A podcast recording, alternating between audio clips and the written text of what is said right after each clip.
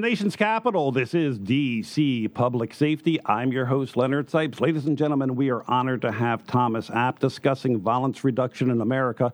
Thomas Abt is a senior research fellow at the Harvard Kennedy School of Government, where he teaches, studies, and consults on the use of evidence based approaches to violence reduction, among other topics. Previously, he served as Deputy Secretary for Public Safety to Governor Andrew Cuomo in New York, as well as Chief of Staff to the Office of Justice Programs U.S. Department of Justice, where I first met Thomas. Thomas, welcome to D.C. Public Safety. It's a pleasure to be on.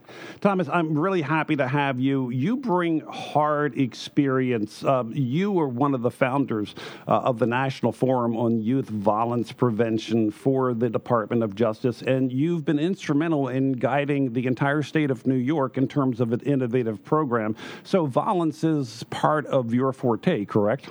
Yes, it's something that I've uh, had the privilege to work on in a number of different settings.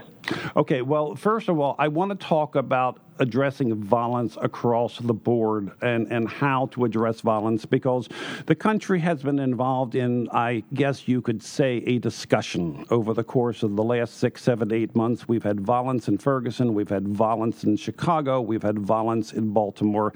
We've had this national discussion on violence prevention. Um, as you well know, I call people before the program, I ask them, uh, and I've called four people from the law enforcement community, and they express confusion over what the public now wants us to do. Um, can you put all of this into perspective in terms of the focus on addressing violence in communities in the country? Sure, I can try. Um, I think there. I think it is a very difficult uh, conversation to have, uh, and uh, we're trying to have it as best we can. But the way the conversation about violence in the United States is currently being framed uh, may be uh, a barrier to making uh, more progress.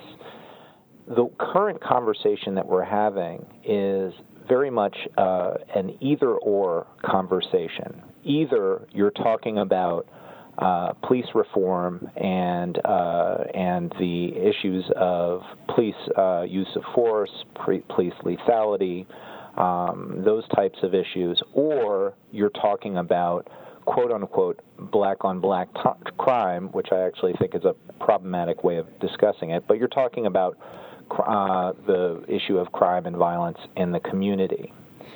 And that's a that's a difficult framework that really uh, pits anti-establishment uh, uh, um, voices, which have some very valid concerns, with more conservative, possibly pro-establishment uh, uh, voices.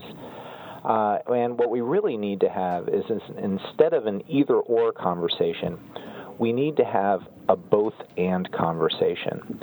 We can't separate our concerns about crime control from our concerns about crime itself. The two go together. And so we need to think about uh, both what the police are doing um, uh, in terms of how they attempt to control crime and violence in a community. Uh, in addition to they, uh, in addition to the nature of the crime itself. So uh, I think that if we can reframe this conversation, we can have a much more productive conversation that can give more guidance um, to um, our, our, you know police professionals who uh, in the community who um, both want to change the way they do business and improve it, but they also have a job to do and they want to make sure that they're keeping communities safe. You wrote an article called "Integrating Evidence to Stop Shootings: New York's Give uh, the Gun Involved Violence Elimination Initiative." Discuss that with me briefly, and then let's take the conversation back to the larger national conversation because in your article it was rather straightforward. Uh, it was a focus on people, it was a focus on places, it was a focus on hotspot policing, it was a focus on police initiatives, research, uh, using evidence based uh, practices, going in and having conversations with um, troublesome people in the community, gang uh, members in the community. Uh, so, there, on one side of this discussion is a straightforward approach, evidence based approach, and the other side of it is unfortunately race politics and people's perceptions of what could be and should be. So let's start off with the simple. There are ways of reducing gun violence, there are ways of reducing shootings. You were part of that platform uh, and still are in the state of New York. Give me an overview of the gun involved violence elimination initiative. Sure. Um, I, I helped establish uh, GIVE, which is the Gun Involved Violence Elimination, uh, while I was working for Governor Cuomo.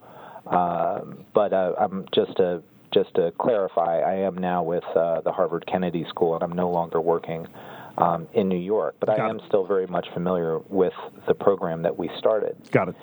And um, Give is really, uh, uh, I think, a unusual effort in that it tried very directly to incorporate the best uh, information uh, that we had about how to reduce violence, both uh, you know gathering evidence and research, and looking at data, and then trying to translate that for uh, for the law enforcement community and others to make it that information really accessible and easy to implement.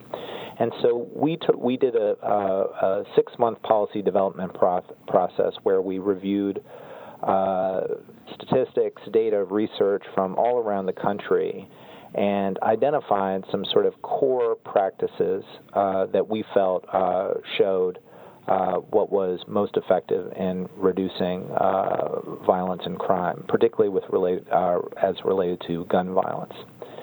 And there, we translated these down into sort of three core principles. The first principle was in order to be effective, you need to focus on specific people and specific places.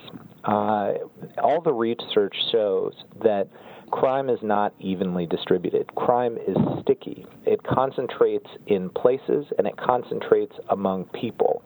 And so, in any given community, when we think of a community as unsafe, uh, that's really an oversimplification. In, a, in any given uh, community that we think of as having a problem with violence, there are often two or three or maybe uh, more spots, we call them hot spots, where crime and violence are highly concentrated, but they're not concentrated throughout the entire community. And the same is true with, uh, with people um, a very small percentage of people, even in a neighborhood that we think of as un- unsafe, are responsible for a significant majority of the crime and violence in those places. And so it's very important when you're working in a quote unquote uh, unsafe or high crime neighborhood to remember that the problem, even in that neighborhood, is not everywhere and it's not involving everyone. So that's the first uh, principle. You have to focus on specific people and specific places. So it's not a community, but it's specific places within that community. Exactly, and specific people. So, for instance, um, you have a very small percentage of your young people um, in a community. It, so, so it is true that um, young men are much more likely to uh, offend and be violent than young women and it's true that younger, and it's true that um, you know that age range of maybe 14 to 24 is a particularly difficult and risky age range. But it's very important for um, members of the law enforcement community and the community uh, generally to understand that that doesn't mean that every young man in a particular uh, community that's regarded as unsafe is going to be a public safety problem. In fact, it is going to be a very, very small number of uh, young men. And so that really counsels against sort of overbroad mass arrest, uh, zero tolerance approaches to law enforcement. Uh, and it means you need to get much more targeted and you uh, need to be much more specific. Okay, so that addresses the larger um, issue that's been going on throughout the country. But I take a look at your article, and there's been an 88% reduction in homicides and shootings in New York City. And everybody's taking their cue from the New York City miracle an 88% reduction in homicides and 88% reduction in shootings, uh, where it rose 8% in the rest of the state of New York. So people are saying to themselves, aggressive law enforcement in New York City is what created those reductions. Isn't that a good thing for everybody? Um, so that's why law enforcement are saying, fine, it's places, it's people. We should be focused on specific areas, specific people. But look what happened in New York City. Right. So New York City is a, a very interesting example uh, of how the, how various kinds of legitimacy um, work together and how one type of legitimacy is not enough to sort of have a successful uh, crime reduction effort. So there are at least three sort of strands when we think about legitimacy that we need to break it down. There's legitimacy of effectiveness, meaning do you do your fundamental job of driving crime down and violence down and protecting the community? There's uh, legitimacy as to lawfulness, meaning when you're doing that job, are you obeying the law and not placing yourself above the law or violating the law? And then there's legitimacy of fairness. And this is a, a, really a concept that's been championed by Tracey Meares and Tom Tyler. They call it procedural justice, uh, where does the community, even if you're being effective and even if you're being lawful, do they view you as being fair and benevolent and working in collaboration with them? And what we what we are seeing from the research is that you really need all three. And in New York, um, uh, you know, you have uh, the police being highly legitimate as a matter of effectiveness. Um, they are argu- arguably legitimate as a matter of lawfulness, although this has been disputed in the courts. But let's assume, for the purposes of this argument, that they are. But in the la- that last strain of legitimacy, legitimacy as a matter of fairness, the perception is is that the NYPD has not been acting in a fair and neutral manner and that's a critical uh, that's a critical omission, and that's one of the uh, real challenges that um, that NYPD and I think that police are looking at is they you know the NYPD is a little I assume I think very um, surprised by this. They're saying we're doing a good job in terms of reducing crime. Um, and we're try- and you know we're doing it within the law as the, as they perceive it. You know what is the problem?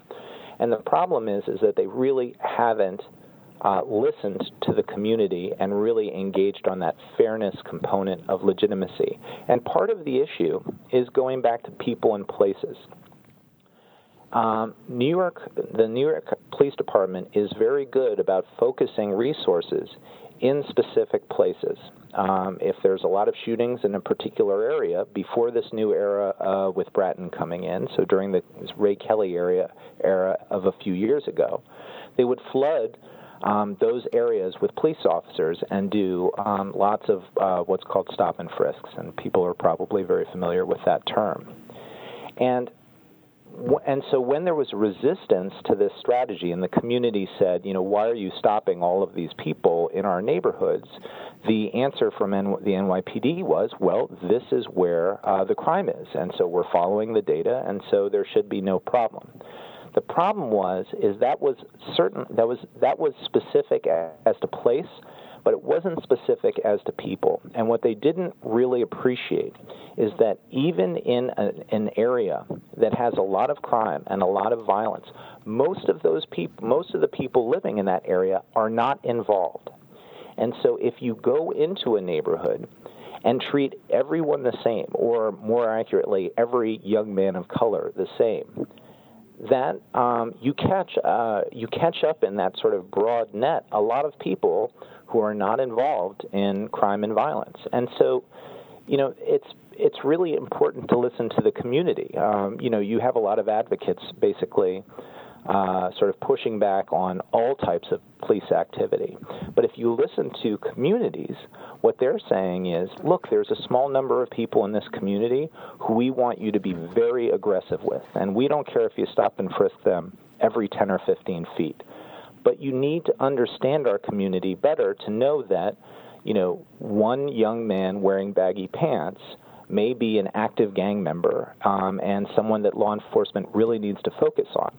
Another young man in baggy pants um, maybe on his way to a job, maybe on his way to Catholic school, maybe on his way somewhere else. And we want you to know our community and stay in our community enough so that you can make those critical distinctions. Thomas Abt, before we go to the break, let me ask you a series of very quick questions, and then we get into the larger conversation of what's happening throughout the country. So, in essence, to all the people who are concerned about violence and violence reduction, we pretty much know what to do uh, from the law enforcement, criminal justice, parole, and probation side, correct or incorrect? Um, well, I think I think it's risky to say uh, that we uh, know anything with absolute certainty. All of this work is, you know, uh, studied by social science, and social science has limitations. So, I think that I can tell you uh, what we know best, but you know, our information will evolve over time. So, I'd say there's sort of five core principles. Um, to um, to reducing violence um, based on the best evidence we have t- today. In 10 years, this may evolve. The first thing we know is that in order to reduce violence, you need to be comprehensive. The police are a critical component of violence reduction, but they're not the only people, and that you need other program. You need more than one program, more than one strategy, and you need more than one type of people involved. The second thing we know is that if you have multiple players working together and multiple stro- programs working together, it's no surprise they need to be aligned. The third thing that you need to do is be specific, and that is that um, that conversation that we just had about focusing on specific places and specific people. The fourth thing you need to do is be proactive. Um, you cannot wait until crime and violence occurs and then simply solve it by arresting and prosecuting and incarcerating your way out of it. You have to try to get ahead of the problem, deter the crime before it occurs, uh, find um, work with kids who are at risk for violence and try to get them engaging in pro social um, activities and get them away from gangs, away from crews, and away from risky behavior. Um, so you need to get ahead of the problem. And then lastly, you need to focus on this concept of legitimacy. And legitimacy is not just about being effective, but it's also about being lawful and about being fair, explaining why you're in a particular community, what your strategy is, and really engaging with the community and other stakeholders so they know what not just what you're doing, but why you're doing it. We're more than halfway through the program. We're talking today to Thomas Abt. He is a senior research fellow at the Harvard Kennedy School of Government, where he teaches, studies, and consults on the use of evidence based approaches to violence reduction. Uh, Thomas, I'm going to summarize. You gave a nice five step of violence prevention.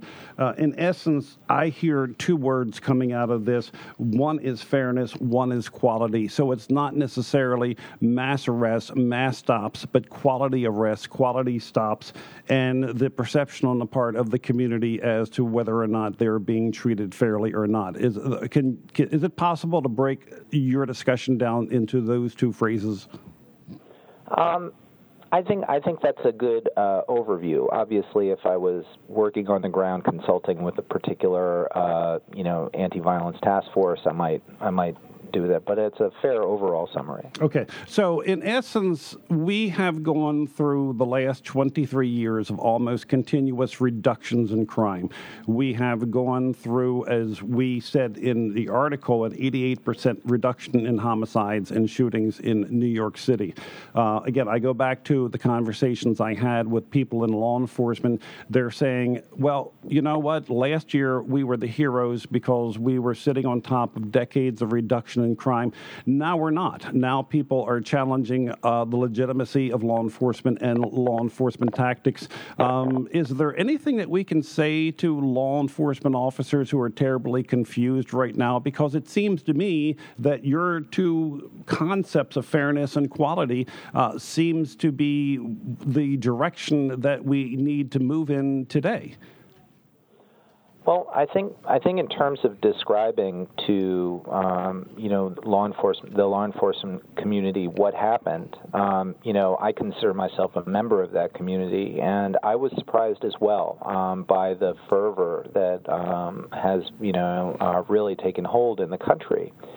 Um, but I think that one way to understand it is that um, we made a lot of um, public safety judgment calls um, in the late 80s and early 90s in an era of uh, high high crime um, and increasing crime, and we thought um, incorrectly that that uh, that crime rates were going to go up indefinitely, and so.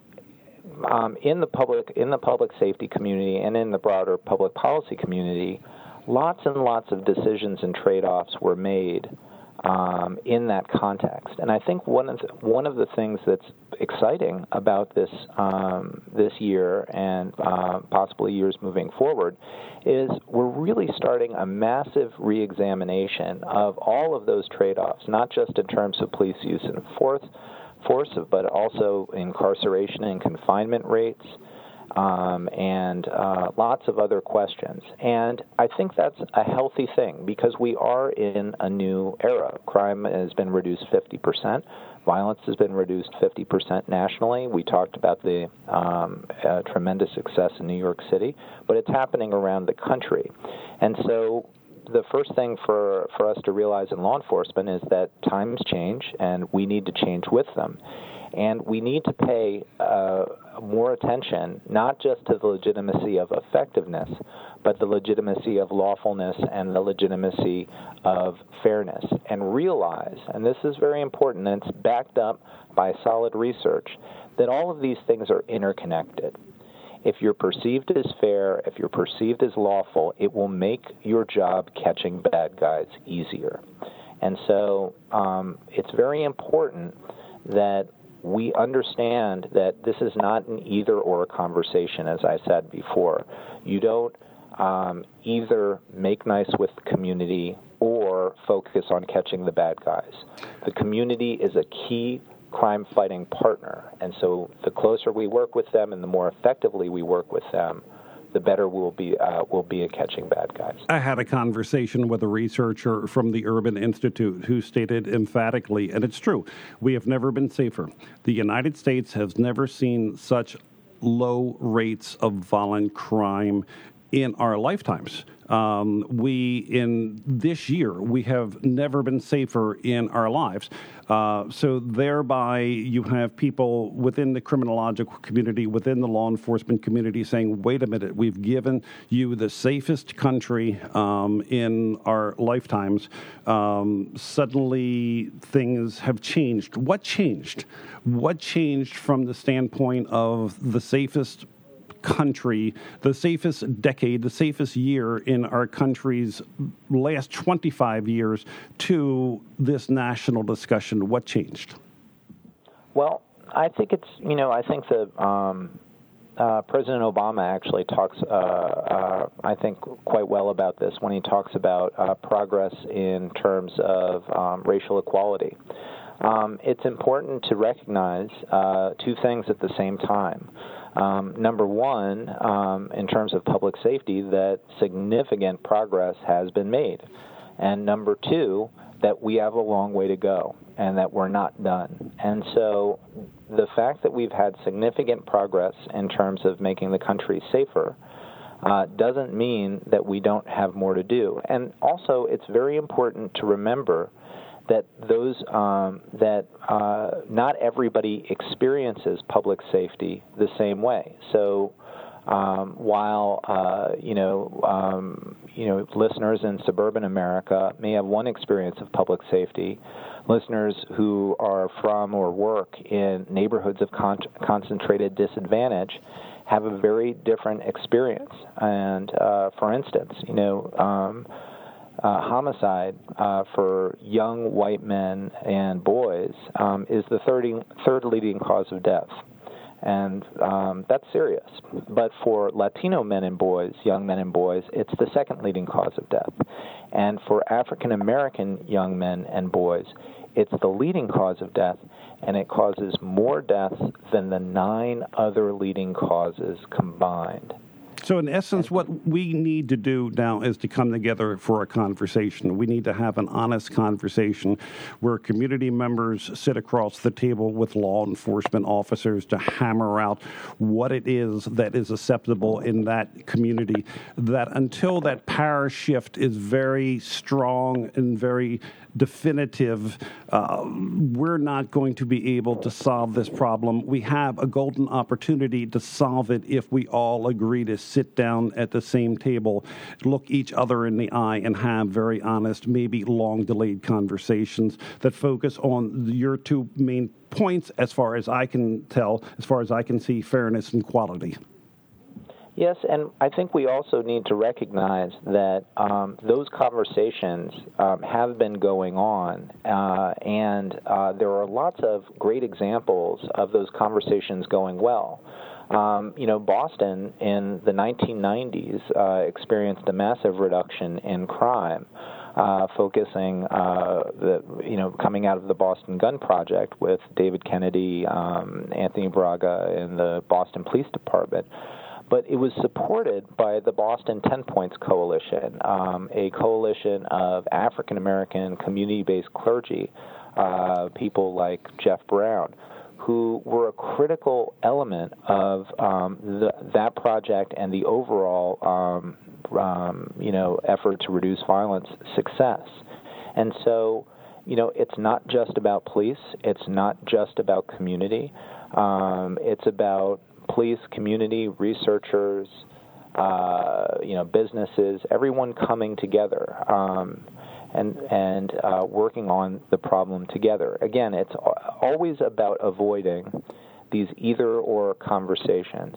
It's not if if we have a, uh, we can have a conversation that is just about police reform, but it'll miss something, and we can have a conversation that is just about crime in neighborhoods of concentrated disadvantage, but that will also miss something.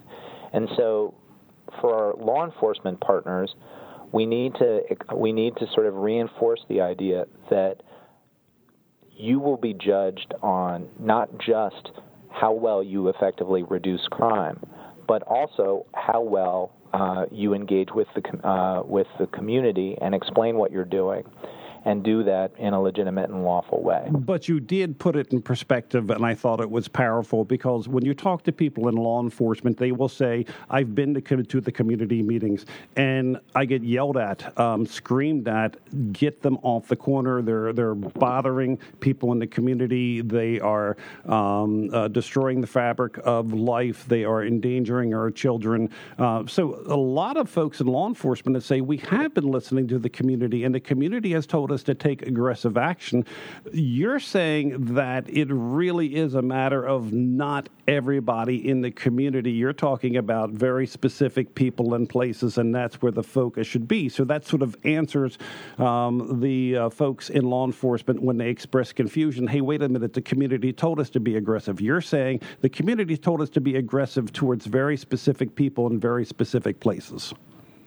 Um, yes, and, and I think a lot of police forces uh, um, um, are, are understand that, and those police forces, like the police force in Boston, like the police force in Los Angeles, um, like many others, are not having the same uh, problems that uh, we're having in Baltimore or we're having in Ferguson. So it's very important to realize that there are a lot of successful, highly effective, highly lawful, highly uh, fair um, police departments that are really already incorporated um, these lessons, and you don't hear a lot about them because the community is not outraged by them.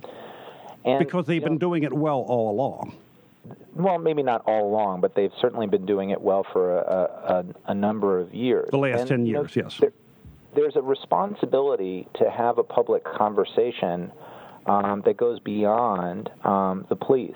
So, you know, it's not just about how the police respond to this. There's also a responsibility for journalists and a responsibility for advocates to, just as we can't uh, paint, um, you know, um, disadvantaged communities with a broad brush, we shouldn't paint police officers with a, a, broad, a broad brush.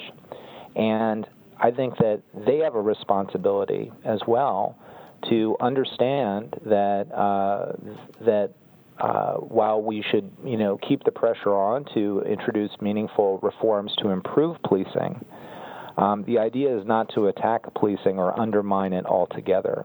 Uh, and I think that we need to understand that uh, police are extremely an extremely important and valuable and honorable part of our communities, and that doesn't mean that uh, we uh, don't hold them to a high standard. Thomas, we're going to have to close there because we are running out of time. Uh, but I do appreciate this conversation, and the focus does seem to be on legitimacy. The focus does seem to be on fairness, and the focus does seem to be on quality. Ladies and gentlemen, we've been talking to Thomas Abt today. Thomas Abt is a senior research fellow at the Harvard Kennedy School of Government, where he teaches and studies and consults on the use of evidence based approaches to violence reduction. Ladies and gentlemen, this is DC Public Safety.